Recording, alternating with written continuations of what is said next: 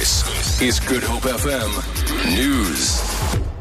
Good morning. Finance Minister David van Rooyen has been replaced after just four days in office. He is now replaced by Cooperative Governance and Traditional Affairs Minister Pravin Gordhan.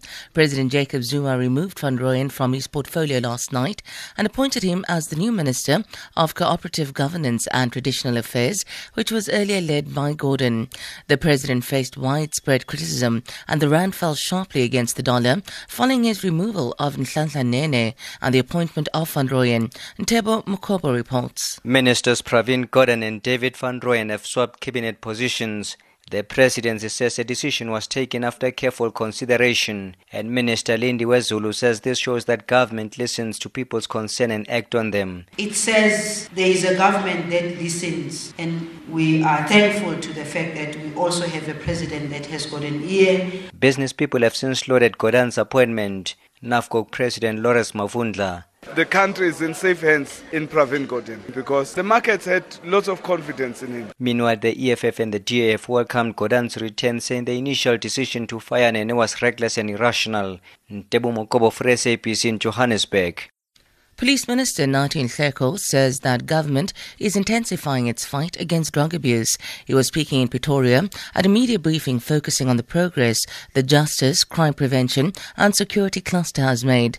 Minister Nhleko says government has the responsibility to support addicts and their families. We are making progress in the area of the treatment of addicts. Two treatment centers have been completed, one in Limpopo and another in the Eastern Cape. Land has been secured for the construction of treatment centers in the Free State, Northwest, and Northern Cape provinces. SABC COO Hlaudi Motsoeneng says he's happy that the outcome of his internal hearing with the public broadcaster paves the way for his return to work. Motsoeneng was cleared of all charges on Saturday. They included gross dishonesty relating to his matric certificate with gross misconduct and abuse of his position relating to the unfair dismissal of six senior staff members.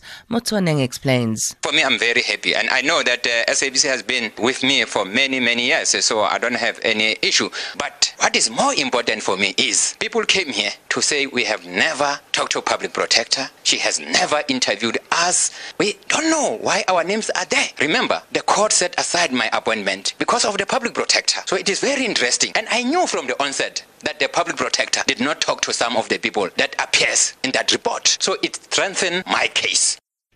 An international conference aimed at ending the civil war in Libya has called on all parties to accept an immediate ceasefire to pave the way for a unity government. The talks in the Italian capital, Rome, included Libyan faction leaders. The U.S. Secretary of State, John Kerry, says there is a power vacuum that terrorists have filled in Libya. We expect that, uh, based on today's meeting, Libyan officials will indeed proceed on Wednesday to formalize their support by signing the agreement and more importantly, starting to implement it, putting together that government. And we, the support group that met here today, committed that when that government is formed, we are prepared to facilitate their capacity to govern. For Good Hope FM News, I'm Sandra Rosenberg.